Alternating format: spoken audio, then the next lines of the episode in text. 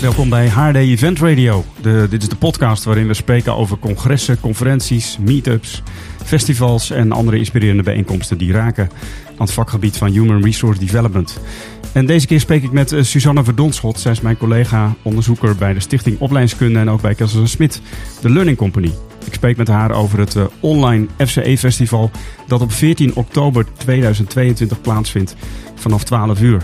En uh, deze keer heeft het FCE-festival de titel meegekregen: Versnellen van innovatie door impact inzichtelijk te maken. Pieter Jan, Pieter Jan. van Wijngaarden.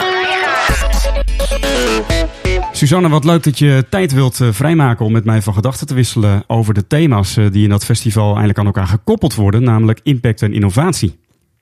Ja, leuk om er te zijn.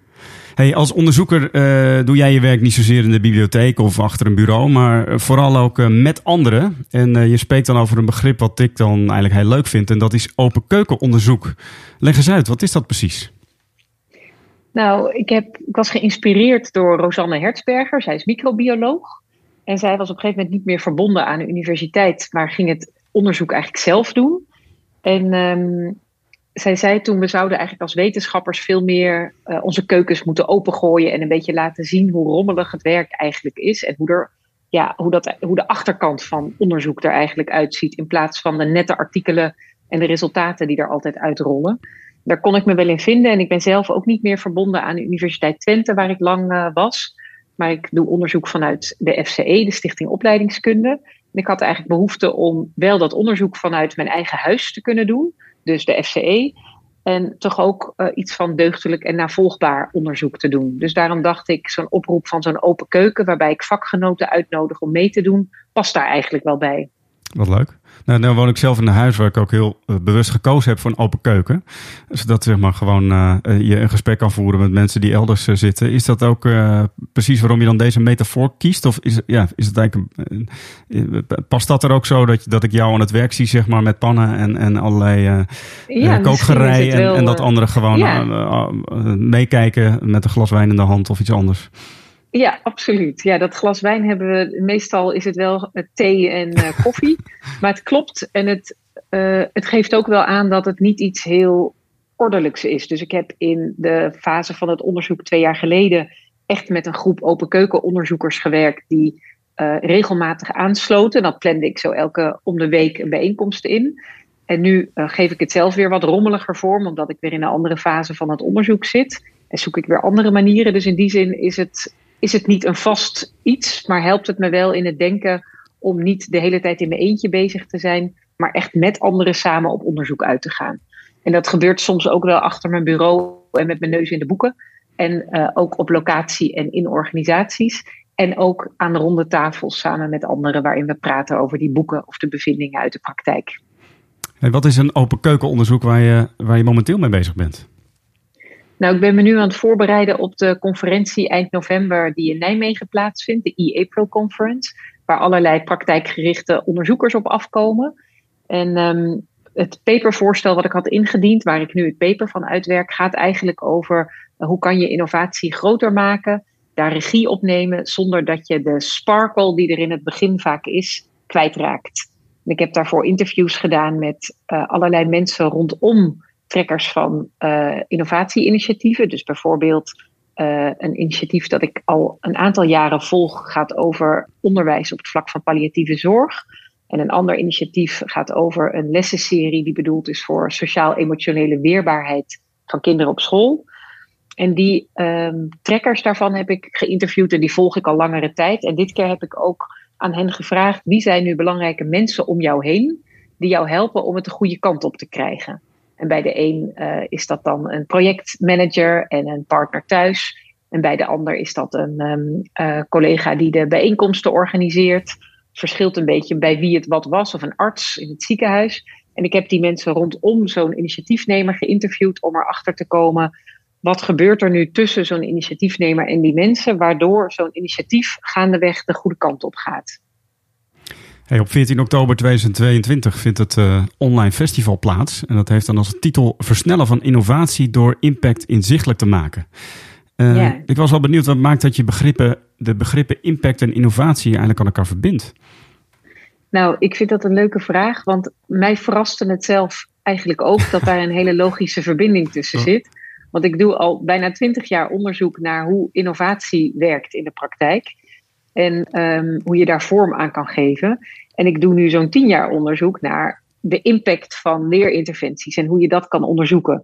En waar dat eerste onderzoek naar innovatie vooral een, uh, mijn vrije werk is, waarin ik echt mijn eigen vragen, die telkens weer voortkomen uit het vorige onderzoek, stel en daarnaar op zoek ga, is het innovatieonderzoek veel, of het impactonderzoek veel meer gedreven door een klantvraag die zegt, uh, die vragen, ik heb een leertraject gedaan en hoe bepaal ik daar de impact van? Maar gaandeweg kwam ik erachter dat er heel veel verband tussen bestaat. Of dat dat in ieder geval de moeite waard is om te verkennen. Omdat je eigenlijk bij innovatie geneigd bent om naar voren te kijken. En wil weten wat wordt de volgende stap. Maar als je dat vraagt aan innovators, zeggen ze eigenlijk altijd: Ja, dat weten we niet precies, want dat moeten we aldoende gaan ontdekken. Je moet de brug bouwen terwijl je erover loopt.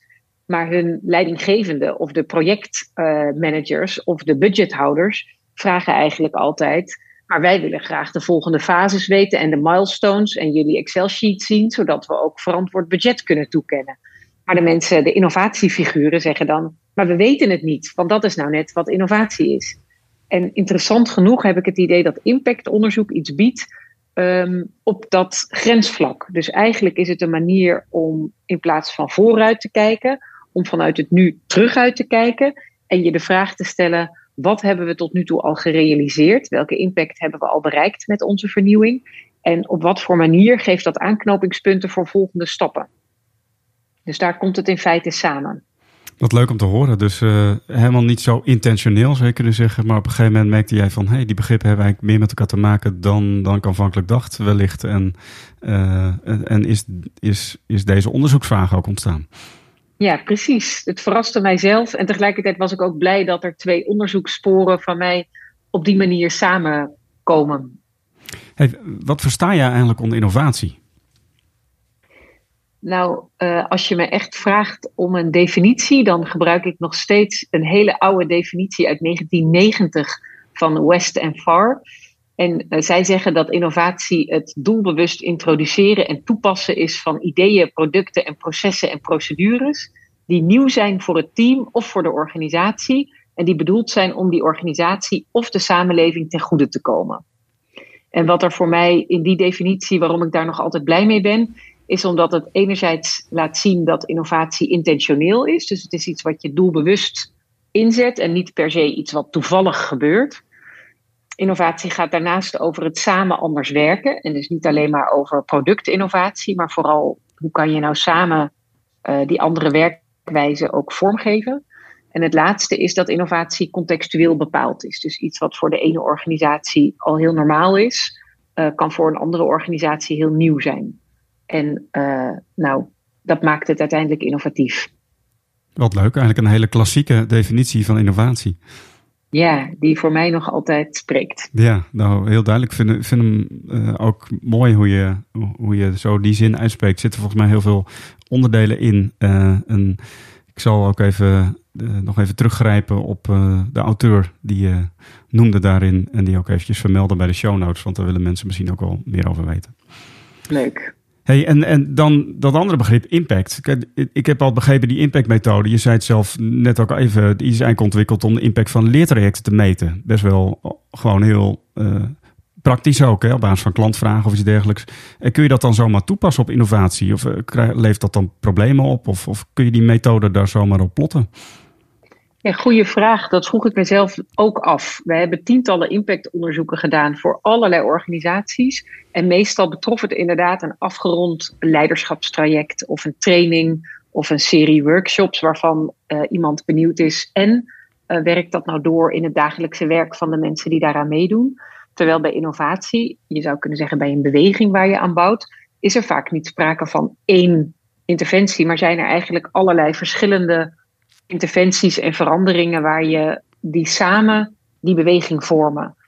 En we hebben vaker nu die vraag gekregen: uh, zou je ons kunnen helpen om de impact van die innovatie te bepalen? Daarom intrigeerde het mij ook. Hoe ik daar tot nu toe mee ben omgegaan, is dat we um, zijn gaan kijken bijvoorbeeld, uh, we hebben gewerkt voor een groep samenwerkende zorgorganisaties, die eigenlijk in de regio uh, Noord-Midden-Limburg, die hebben allerlei initiatieven genomen om de personeelstekorten uh, te helpen tegengaan, zal ik maar zeggen. Dus door medewerkers goed op te leiden en te zorgen voor een warm welkom. maar ze hebben niet één training of één. Ze hebben eigenlijk in die verschillende organisaties is de een gaan experimenteren met een warm welkom voor nieuwe medewerkers. Ze zijn samen een leerlijn voor werkbegeleiders gaan opzetten. En zo hebben ze allerlei initiatieven ontplooid. En we hebben eigenlijk in het impactonderzoek daarvan zijn we begonnen om eens in kaart te brengen welke interventies worden er eigenlijk allemaal gedaan. Dat hebben we de facts and figures fase genoemd. Dus dit zijn we gaan proberen. Daar deden zoveel mensen aan mee. Deze zorgorganisaties deden daaraan mee om een beetje hoog over een beeld te krijgen van hoe groot is dat eigenlijk. Vervolgens hebben we ons de vraag gesteld, hebben we hen de vraag gesteld: wat zijn nu interventies uh, waarvan je echt veel verwacht, of waarvan je denkt, daar hebben we veel in geïnvesteerd, dus daar mogen we wat van verwachten? Wat zijn kortom interessante plekken om met een vergrootglas wat dieper op in te zoomen? En de trajecten die zij uh, noemden, of de interventies, daar zijn we met een vergrootglas naar gaan kijken. En dat betekent dat we een aantal ronde tafels hebben georganiseerd en met mensen in gesprek gingen om erachter te komen hoe werkt dat door. Dus bij de, het leertraject voor werkbegeleiders spraken we met werkbegeleiders, maar ook met degene die het, de trainers zijn. En zo probeerden we eigenlijk uh, een soort historielijn te maken van een aantal interventies en dat te koppelen aan de impact. En uiteindelijk, de laatste stap bestond eruit om weer een beetje hoger te, erboven te hangen. En te kijken, als we die facts en figures weten en de doorwerking van een aantal van die interventies, wat zegt dat eigenlijk over waar die beweging nu naartoe gaat en welke aanknopingspunten zien we dan voor het vervolg? Dus je, als uitkomst krijg je eigenlijk minder zoiets van de impact van deze innovatie is vijf of acht of drie, maar veel meer dit zijn de interventies die we doen. Daar nemen zoveel mensen uit zoveel onderdelen aan mee. En als je inzoomt daarop, krijg je, ontstaat dit beeld. En het leuke is um, dat dat eigenlijk, um, je kan wel niet zeggen de impact is vijf, maar zo'n innovatie is ook veel diffuser dan dat. En het leuke is dat je wel in beeld krijgt op welke plekken je dat allemaal doet. En je bijvoorbeeld kan afvragen, hé hey, wat gek, hier hebben we een initiatief wat heel veel doorwerking lijkt te hebben, maar daar doen maar drie van de vijf organisaties aan mee, bijvoorbeeld. Dus je krijgt, komt dingen op het spoor die je eigenlijk zelf weer wat in handen geven om een volgende stap te zetten. Ja, klinkt ook als een hele mooie methode om de brug te bouwen terwijl je eroverheen loopt. Ja, dat is, dat, ik hoop dat dat het, uh, dat dat het is. En het is nog niet een helemaal vastgetimmerde methode, maar we zijn eigenlijk, vandaar ook dat festival, een beetje aan het zoeken, uh, ook samen met anderen. Wat zijn nu manieren om op die manier innovaties on the go te onderzoeken? Ik ga straks langs bij een uh, andere organisatie, een gehandicaptenzorginstelling, met die, waar we met een soort gelijke vraag aan de slag zijn. En daar gaat het, loopt het proces ook weer net een beetje anders. Dus in die zin is het nog work in progress. Cool. Helemaal. Dus uh, de, het eten is nog warm, om het zo maar even te zeggen. De soep is nog warm en, en wordt nog ja, bereid uh, op het festival. Ja, hij is misschien zelfs nog niet helemaal op smaak. Nee. hey, neem ons eens mee ook naar dat festival. Hoe ziet het er precies uit? Hoe gaan we werken? Nou, het is een online festival, onze tweede editie van het FCE-festival. En uh, het is een open keuken, zou je kunnen zeggen. Dus het onderwerp is het versnellen van innovatie door de impact te onderzoeken. En je kan de hele middag aan de slag. Je kan om 12 uur in, inbellen of inloggen in de Zoom voor een startcollege door mij. Daarin ga ik wat vertellen over impact en over innovatie en hoe die twee te koppelen zijn. En daarna om 1 uur begint de radioshow. En dan kan je meeluisteren en meewerken en meedoen um, aan het verder uitdiepen van dat onderwerp en er van alles over leren. En parallel aan de radioshow vinden er allerlei sessies plaats waar je zelf een keuze uit kan maken. En dat varieert van een uh, podcast waarbij je een wandeling maakt met Theo en Dirk en hond Happy. Om meer te leren over progressie en innovatie. Dus uh, hoe kom je nou, uh, als je halverwege bent, hoe kom je dan die hobbel over? Het begin is vaak makkelijk en het einde ook. Maar wat doe je in het midden? En er zijn uh, verschillende sessies uh, over andere onderwerpen. Je kan vragen stellen aan iemand van gemeente Amsterdam, hoe zij werken aan een innovatiecultuur. Je leert werken met de tool Hoe klinkt impact? Want die krijgt iedereen vooraf thuisgestuurd. Samen met een dikke reader, een dik pak kennis. die we speciaal hebben samengesteld. En je kan experimenteren met een manier om beter impact interviews te leren doen. Dus zo zijn er een hele uh, verschillende workshops en sessies waar je aan kan deelnemen. En dat kan helemaal thuis vanaf de bank of uh, vanaf uh, kantoor waar je ook of bent. wandelend. Wandelend. Terwijl je, ja, je kunt zelf de plekken uitzoeken waar je deelneemt. En, en de connectie met Zoom is belangrijk, als ik het goed begrijp. En, Klopt, want dat is onze basis. Ja. En je hebt zowel, zoals ik van Joost Kensibren heb geleerd, synchrone als asynchrone activiteiten. Dus je Klopt, kunt, helemaal. Bij de ene sessie zit je echt met elkaar te werken aan iets. En bij de ander ben je in je eentje onafhankelijk van wanneer de andere deelnemers starten, zelf aan de slag. Echt een online uh, festivalterrein. Ja, dat hopen we. Hey, uh, je hebt al iets gezegd over wie we ook kunnen verwachten, of uh, zeg maar de inhoudelijke thema's die aan de orde komen. Zijn er nog één of twee onderzoekers die je nog uit zou willen lichten? Of je hebt het al gehad over Theo en Happy en over de uh, het, uh, het doen van interviews. En, uh, ja. Nou, het doen van interviews is op basis van een uitgebreid onderzoek door Sven Kalis. Die heeft vanuit de Hogeschool Arnhem-Nijmegen allerlei impactonderzoekers geïnterviewd. Ervaren en minder ervaren impactonderzoekers. En op basis daarvan heeft hij de eerste hulp bij interviewen tool ontwikkeld waar je dan mee kan werken. En um, twee andere uh, mensen die daarbij aanwezig zijn, is uh, Marjolein van Vossen vanuit de gemeente Amsterdam. Als een soort uh, vraagpunt. We hebben ook een sessie van Josianne Savonijen en Anneloes Mol. Die gaan um, met creatieve vormen hoe je je impactonderzoek kan rapporteren aan de slag. Dus hoe je daar een podcast of een two-pager of een magazine bij kan maken. En hoe je daar dan ook zelf mee kan beginnen. Dus we hebben een, heel, nou, een hele waaier aan activiteiten, zou je kunnen zeggen. Tof. Nou, waar, waar, vinden we meer informatie op het festival en waar kunnen we ons aanmelden? Nou, je kan je aanmelden via onze, de website van de FCE en die is www.corporate-education.com. En daar staat meteen een linkje naar het festival. www.corporate-education.com. Suzanne Verdonschot, uh, uh, dank je wel. Uh, je bent onderzoeker bij de FCE en bij Kessels Smit. Uh, super tof dat je wilde vertellen over het uh, FCE Festival. Dank voor het luisteren naar HD Event Radio. houd voor andere inspirerende events ook deze podcast in de gaten. Deze podcast, deze podcast werd geproduceerd door Kessels Smit. Kessels Smit. Broadcasting.